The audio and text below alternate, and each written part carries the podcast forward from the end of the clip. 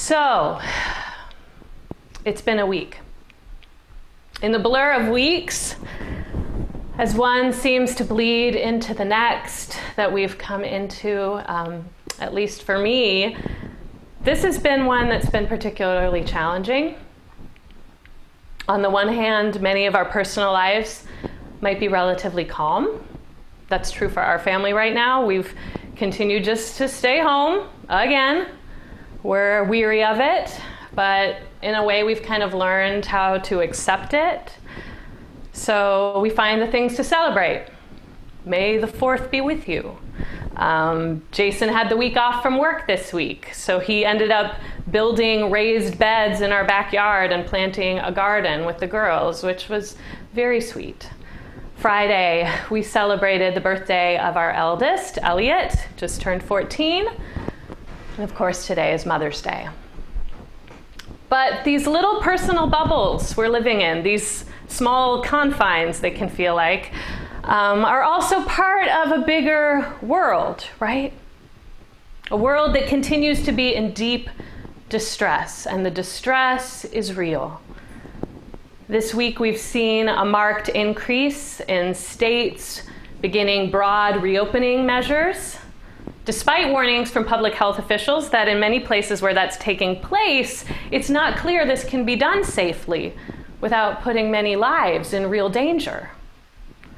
At the same time, we've seen the rise of conspiracy theories circulating online, questioning the motives of these health officials and the political leaders who may support their recommendations, which is just leading to a further distrust of those who want to follow the science in order to keep people safe. And yet it's also true, we must also hold, that many who recommend simply staying at home aren't the same folks whose livelihood has been upended because their work can't continue from the couch. All of this has led to a familiar set of political fault lines opening up afresh in ways that feel particularly heavy, as we wonder how many human lives will be sacrificed on the altar of our economy, or because we don't have the political will to more expansively support those who are most vulnerable, not only to the virus, but to the economic devastation that the shutdowns bring, even if they save lives. On top of all of this, this week also brought more tragic hashtags to our view. More lives like Ahmaud Arbery, as well as Sean Reed, lost to the horrific evils of white supremacy. Many of us lament the reality that Black Lives Matter is still an urgent cry we need to make.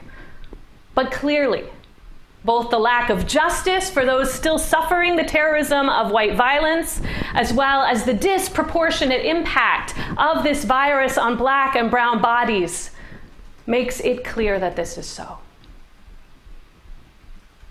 I feel the tension of holding both the personal and the collective.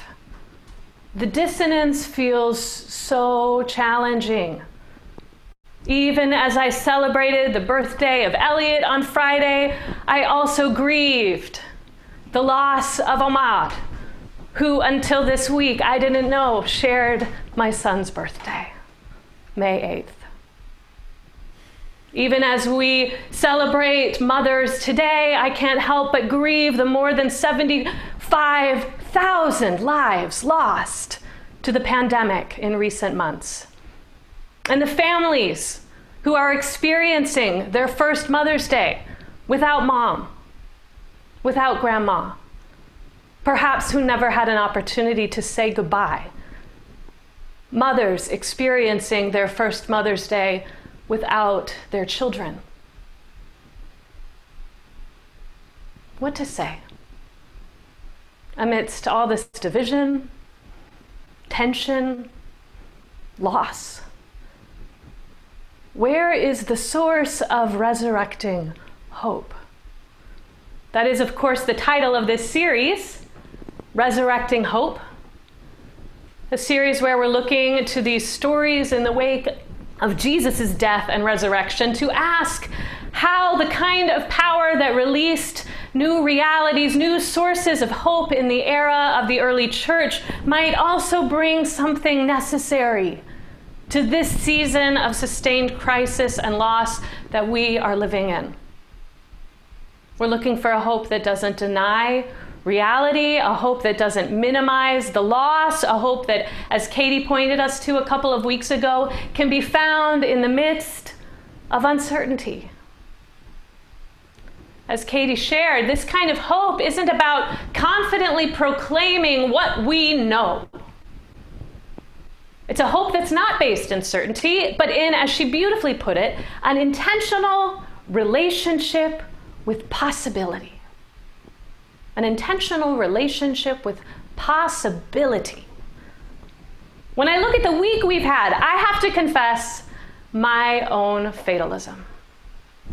I confess my own cynicism that we can ever move forward into a more just reality. It feels challenging to intentionally relate to possibility. But it also feels like the only way forward that isn't rooted in despair. Before I knew exactly what the week we would be, I had been connecting with Katie about maybe where the next step in this series might take us. And I felt led, and she affirmed, to a story that demonstrates another important character or chapter in the unfolding resurrection of what we've come to call the body of Christ. It's one that's all about God meeting us in radical, transformative ways in the places where we are open to new possibilities. And as I looked at it later in this week, feeling the blend of all these emotions I've been naming, it still feels to me like an important story to reflect anew on in this time. So, acknowledging all that we're feeling, all the fear, all the weariness, the cynicism, acknowledging all of it, I invite you to take a fresh look with me at this story and ask if perhaps the Spirit might meet us in similar ways today, ways that bring resurrecting hope. So the story we're turning to today is found in Acts chapter 10. It's a few chapters after the story Katie shared about Peter and John and the man with the disability that they encountered at the temple gate. Simon Peter has continued to share about the resurrection of Jesus, not only in Jerusalem, but kind of traveling throughout Israel, performing miraculous signs and wonders as he does. And then in the beginning of Acts chapter 10, we meet a new character, Cornelius. And the way Luke, the author, tells the story, we're shown side by side two very different men. But they're only 30 miles apart, and they're having very similar strange experiences that lay the groundwork for something truly transformative to take place. It's the next huge part of the unfolding work of God's presence, resurrecting this new body of Christ in the early church. So let's take a look at Acts 10, starting right at the beginning. Now, there was a man in Caesarea named Cornelius, a centurion of what was known as the Italian cohort. He was a devout, God-fearing man, as well as all his household. He did many acts of charity for the people and prayed to God regularly. And about 3 o'clock one afternoon, he saw clearly in a vision an angel of God who came in and said to him, "Cornelius." Staring at him and becoming greatly afraid, Cornelius replied, "What is it, Lord?" The angel said to him, "Your prayers and your acts of charity have gone up as a memorial before God. Now send men to Joppa and summon a man named Simon, who's called Peter. This man is staying as a guest with a man named Simon a Tanner, whose house is by the sea." All right, we'll stop there for now. So here we meet Cornelius. This man, we're told, is a Roman centurion. He is found in a city named Caesarea, which is a city literally named after the emperor of Rome, Caesar. Okay, it's a Roman outpost. It is like the seat of Roman occupation here in Israel. Most of these Roman soldiers, occupiers, are based in Caesarea. Cornelius is a commander in that occupying army. Centurions oversaw 100 troops. So Cornelius, at first glance, is like kind of a scary character. He's part of this oppressive empire that just weeks before performed the execution of Jesus. But from the jump, just after we meet this character and we're told that he's a centurion, we're also told something that would seem probably counterintuitive to many who heard the story. That this centurion, connected to Rome, though he might be, was also devout and God-fearing. What does that mean? Well, the term God-fearers was actually used to describe Gentiles, non-Jewish persons in the ancient world that demonstrated worship for the God of Israel without becoming full converts to Judaism. So they seemed to respect the Jewish faith, honored the deity of that faith, worshiped through prayer, through involvement perhaps in the local synagogue, through acts of justice like giving to those in need. But they wouldn't have actually been considered converts to Judaism because they hadn't taken other steps that would have been like a strong break from their own cultural groups. So they had not started observing Jewish dietary regulations. They had not renounced their culture and its practices that many Jewish people understood to be idolatrous. And they have not aligned themselves through one of the clearest, most ancient markers of Jewish identity. Their men aren't circumcised. This is the kind of person that we meet in Cornelius. So the story tells us that this uncircumcised, God-fearing centurion has a vision during his afternoon prayers. And Cornelius immediately responds to what the angels ask of him, like a good soldier following his commander. He calls these two servants, he calls one of his soldiers who's underneath him, and he sends them all off to find this Simon Peter in Joppa and bring him back. Meanwhile, the storyteller shifts our focus to Peter, who's been having a vision of his own. Peter's praying on the roof of Simon the Tanner where he's staying as he's waiting for lunch. So let's pick up the story a little bit there, starting in verse 10. He became hungry and wanted to eat, but while they were preparing the meal, a trance came over him, and he saw heaven opened and an object, something like a large sheet descending, being let down to earth by its four corners. And in it were all kinds of four-footed animals and reptiles of the earth, and wild birds. And then a voice said to him, "Get up, Peter, slaughter and eat." But Peter said, "Certainly not, Lord, for I've never eaten anything defiled and ritually unclean." The voice spoke to him again a second time. "What God has made clean, you must not consider ritually unclean." This happened 3 times, and immediately the object was taken up into heaven. So as soon as this object's taken away, there's a knock at the door downstairs, and Cornelius's contingent arrives at the house. And Peter has every reason right now to be wary. The contact between Jews and Gentiles was often quite limited, and here is this Roman soldier arriving, asking for Peter and inviting him to come to the home of his commander. Remember, a commander in the army that just executed the leader Peter is following. Suspicion is completely understandable, but fresh off this strange vision, Peter recognizes that these things might be connected and invites them in. He seems to already be discerning that this image he just saw might not actually be about foods being taboo at all, but perhaps has more to do with associating with people who tradition has also made clear that contact with would be taboo.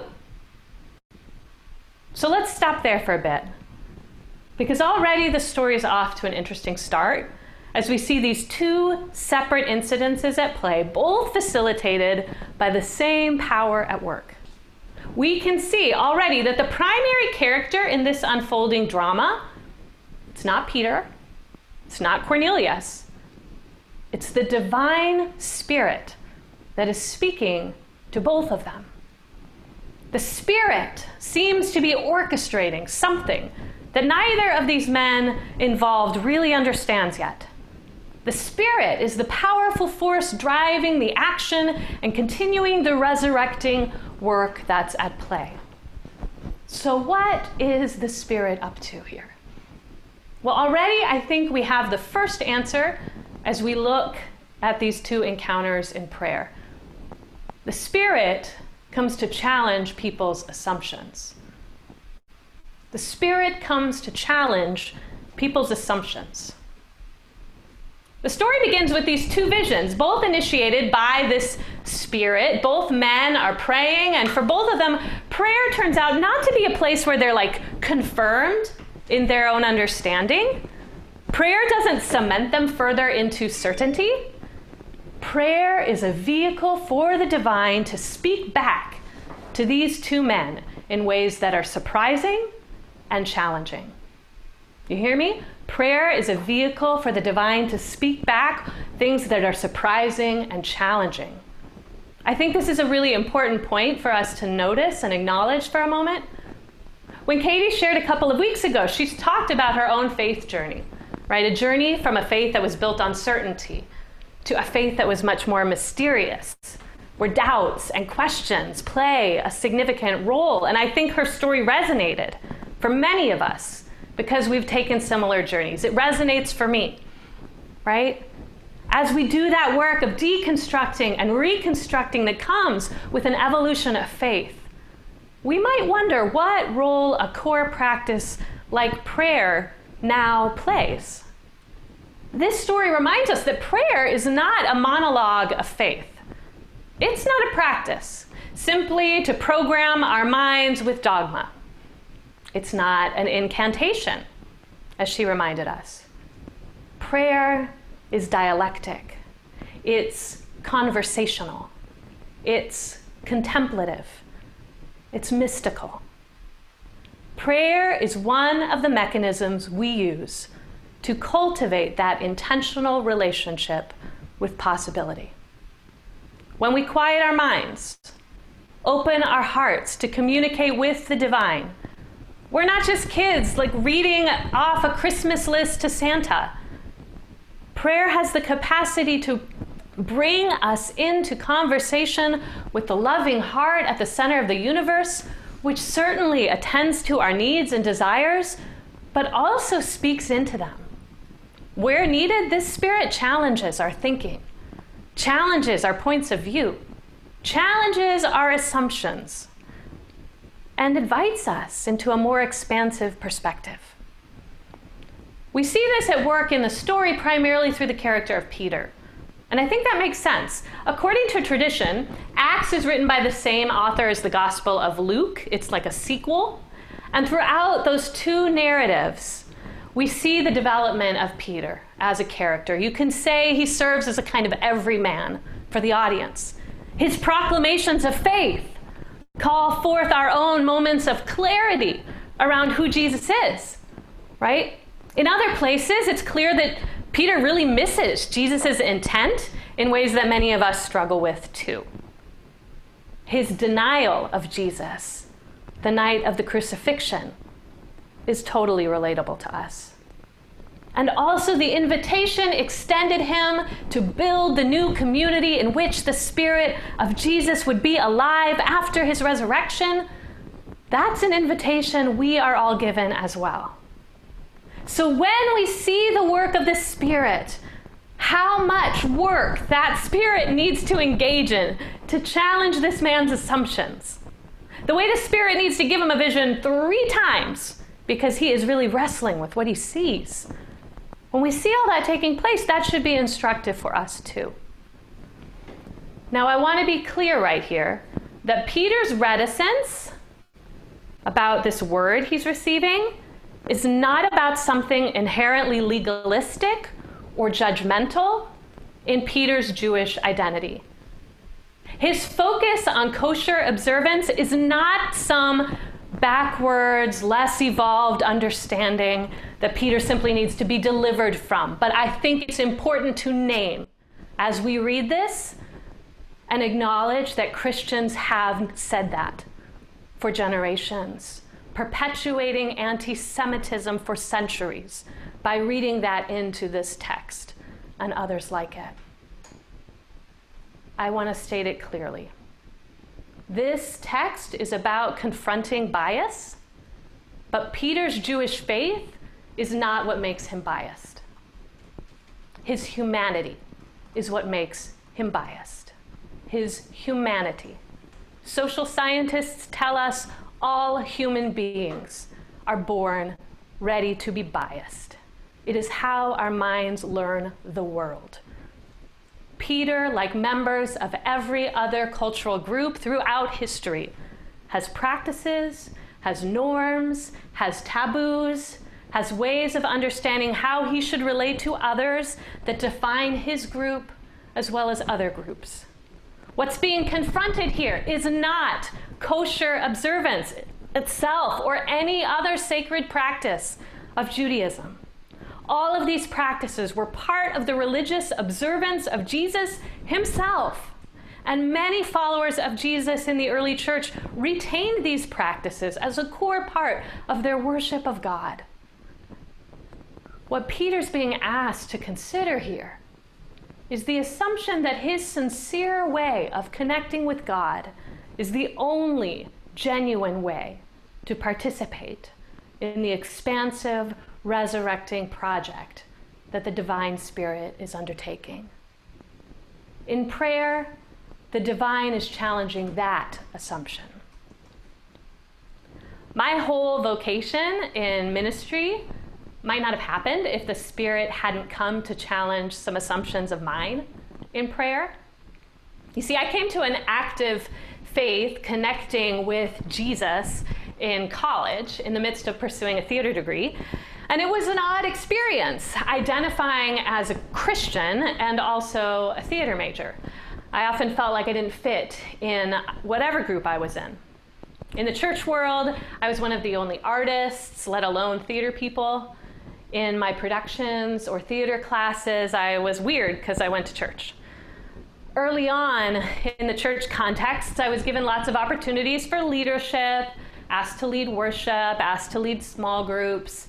But when I was asked to consider ministry as a vocation, I always declined.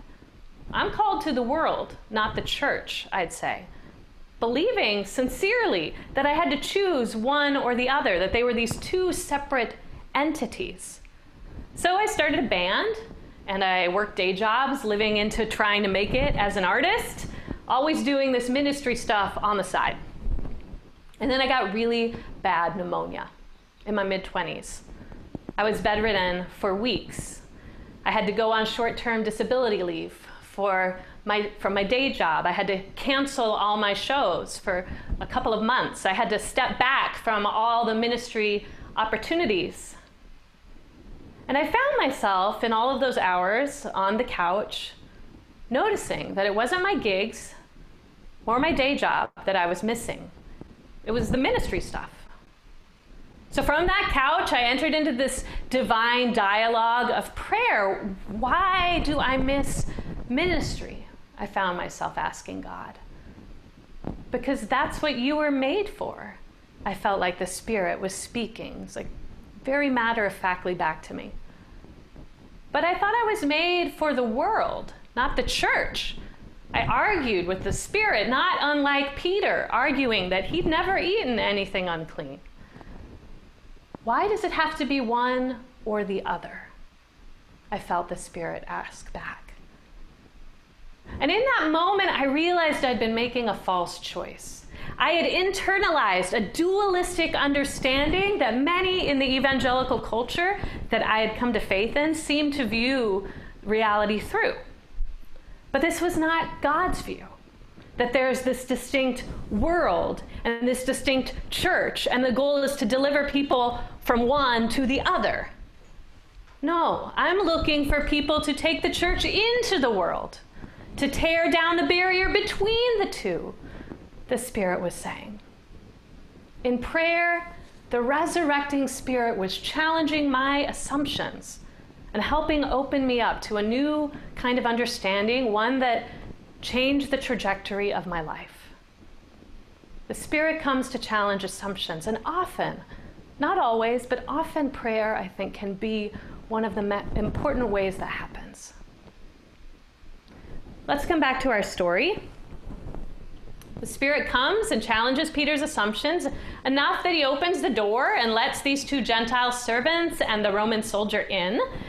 And the next day, he gathers some friends, and they travel together with the group to Cornelius' home in Caesarea.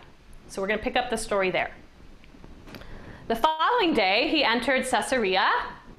Now, Cornelius was waiting anxiously for them and had called together his relatives and close friends. So when Peter came in, Cornelius met him, fell at his feet, and worshipped him. But Peter helped him up, saying, "Stand up, I too am a mere mortal."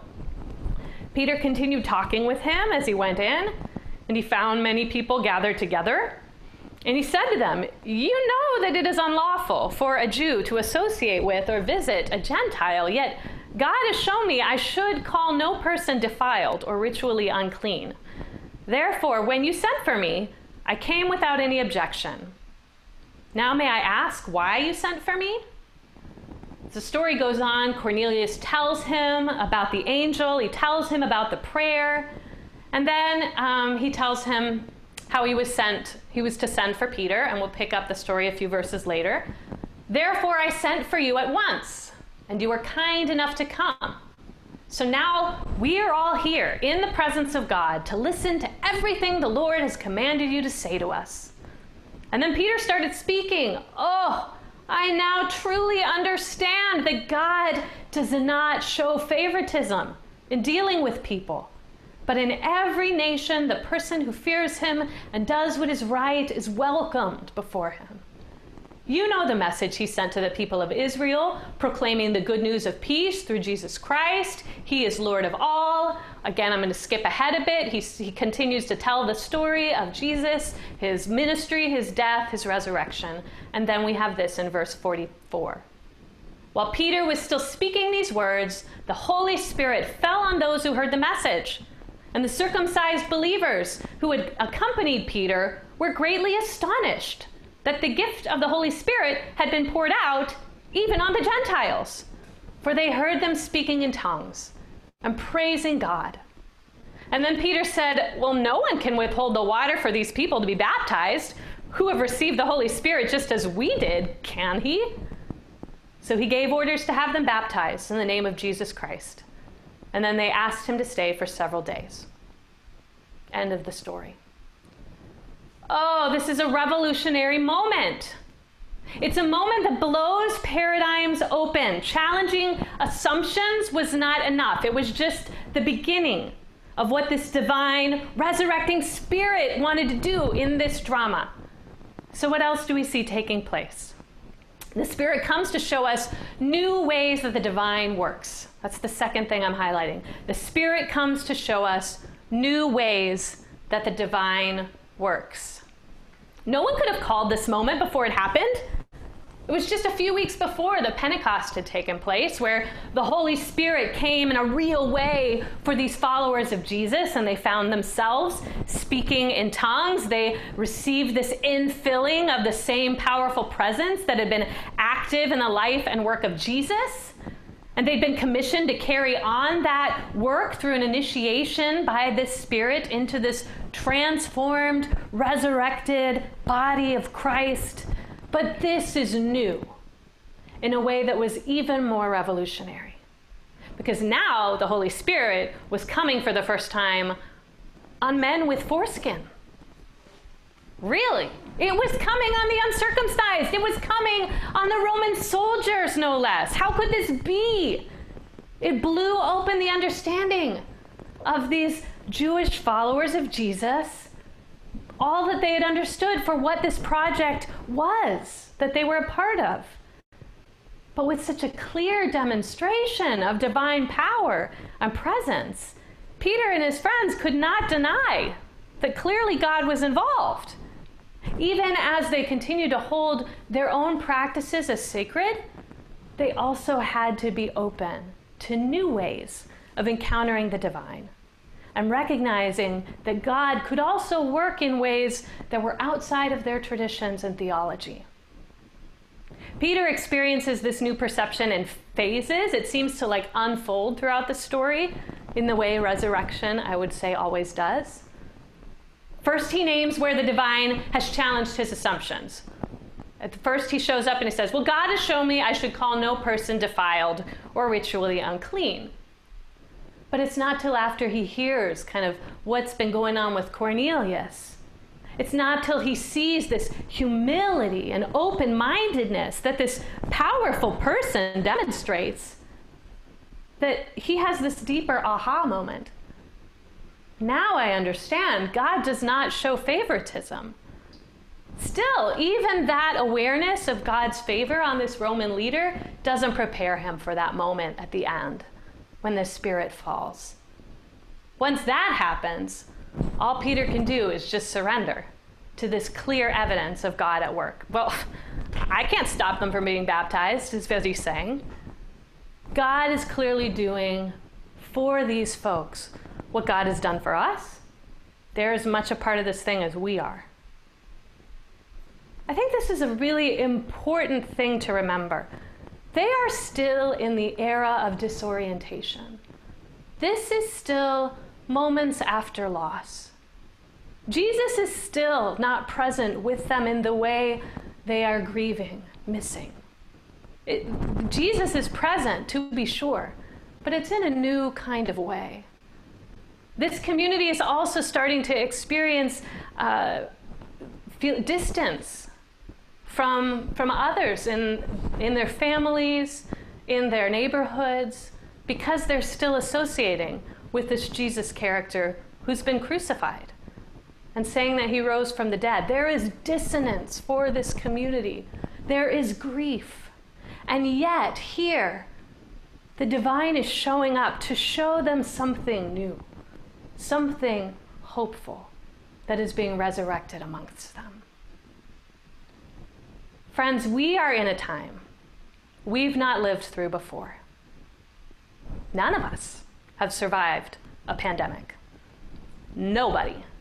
None of our systems, none of our structures, none of our communities, none of our churches have lived through this kind of crisis. Sure, there are certainly moments in history that are instructive and helpful to consider as we make our way forward, moments that show us that human communities have survived similar catastrophes. But living into this moment requires all of us learning new skills, adapting to new realities, and imagining new ways forward. What's hopeful to me about this story is the way it demonstrates the Spirit taking the lead to bring about a more just, inclusive, expansive reality, one which none of the human players involved could have conceived of. They couldn't have known how to bring it about, even if they understood it's where they were supposed to go. They needed the divine to meet them in these places of possibility and break through in new ways, just as the Spirit did.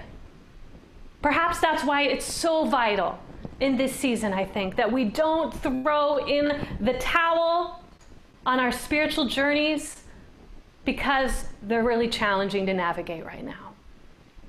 Instead, I sense we have to continue to find these ways to gather, even virtually, to connect through Zoom, through YouTube, through Slack, through the phone, to re-examine our sacred texts, allow them to speak in fresh ways, to cultivate or recultivate practices like prayer, like some of those practices we learned last week, meditation, discerning, touch, connection with the natural world. All of these can make room for the mystical presence of the divine to challenge our assumptions and invite us into new kinds of possibilities for ordering our individual lives and our collective lives.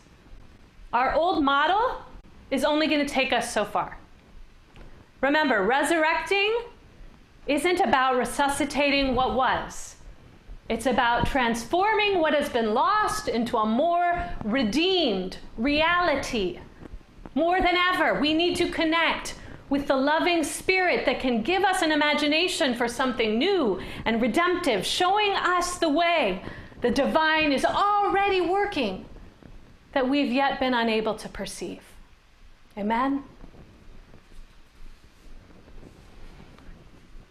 Finally, as we do this, perhaps we can take encouragement from the third and final thing I'll draw our attention to in this story. The Spirit invites us to participate in the work of resurrection. The Spirit invites us to participate. The Spirit doesn't do everything in the story. It just gets it all going. The Spirit who I personally imagine, and so will speak of as we end in a more personal, feminine way, she is a catalyst. She stirs up Cornelius. She stirs up Peter. She whispers to each of them. She brings them together, exploding in ways that shock them. But she also gives them important roles to play, too. Cornelius hears her voice through this angel. He sends off his servants. He gathers his friends and his family to his home. He demonstrates real humility and teachability as he kneels with deep reverence before the uneducated fisherman named Peter before him. Could you imagine if we had leadership that would listen with that kind of teachability to those whom God wants to speak through right now? Peter discerns her call, the Spirit's call, and goes despite real concerns for his danger. He doesn't get in the way. And when he sees with his own eyes this Spirit at work doing things he couldn't have imagined, he becomes committed to this new revelation of what is being resurrected. He becomes an important advocate to the rest of the early church for why this resurrecting body of Christ must include all people, as he tells the story far and wide of how the Spirit revealed herself on that day in Caesarea. In the same way, I believe this same Spirit is inviting us to resist fatalism, to resist falling into our old ways of seeing those in groups that we perceive to be different than ourselves. Instead, this Spirit invites us to hear her call in new ways and to participate, even from our living rooms. Even though we have no idea where it's all going, she's inviting each of us to play a part in the new thing she is resurrecting among us. May we have enough relationship with possibility to let her speak to us. May we have enough hope to let her challenge our assumptions and show us the new thing she is building. And may we have enough courage to say yes and follow this divine Spirit into what she is resurrecting. Amen. Amen, friends. Whew, let's take a moment to make space for that. Will you join me to invite this Spirit to speak? I'm just going to take us into a contemplative moment. I invite you to be comfortable, to take a deep breath, to close your eyes if it's helpful.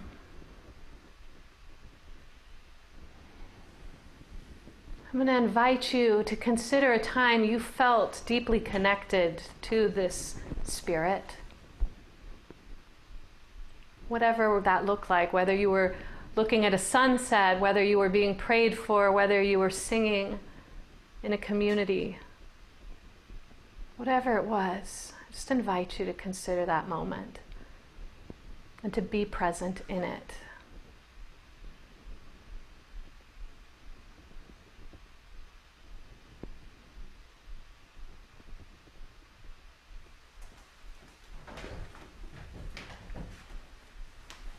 As you consider that moment, I also invite you to allow your imagination to play a bit and to imagine how the divine was present there.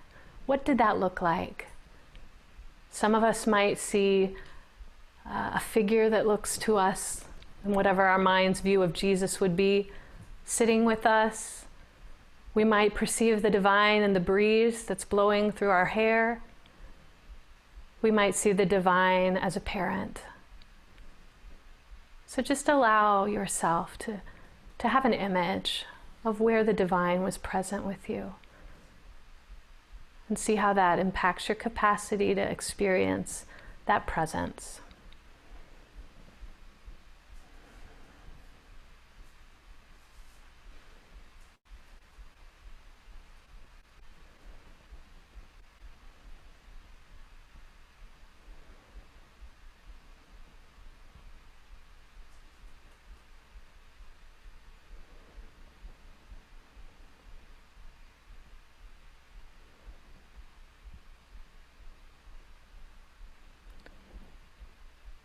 Feeling that connection. Now I ask you to think of a place right now where you feel really stuck, where things feel really intractable. It could be feeling stuck by what's happening on the international level. Just one thing that feels really impossible. Could feel something much more close to home, much more personal. I invite you to acknowledge that peace.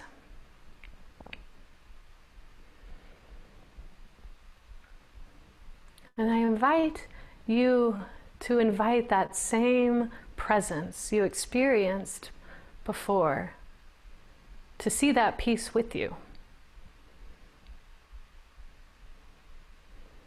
And to ask that presence, what do you have to show me here? How do you perceive this issue? Is there a new way you want me to see this? Listen for any words that might come to your mind, any images that might appear, any emotions that might come up.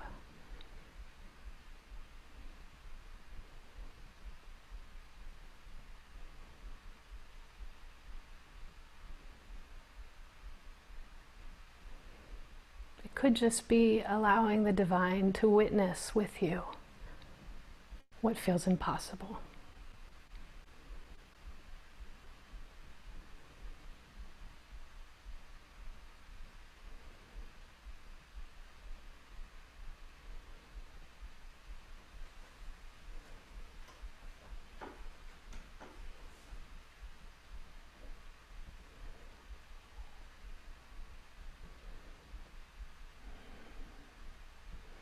Spirit, we thank you that you are one who does not want us to remain stuck, either because of assumptions we make or realities that have hemmed us in.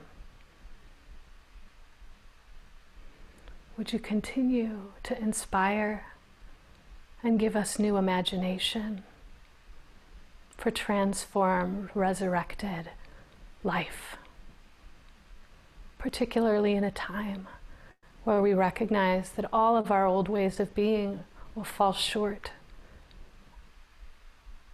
of being part of the new creation I believe you are birthing. Would you continue to speak to us individually, collectively, and unite us with all who you are calling into that just reality. Amen.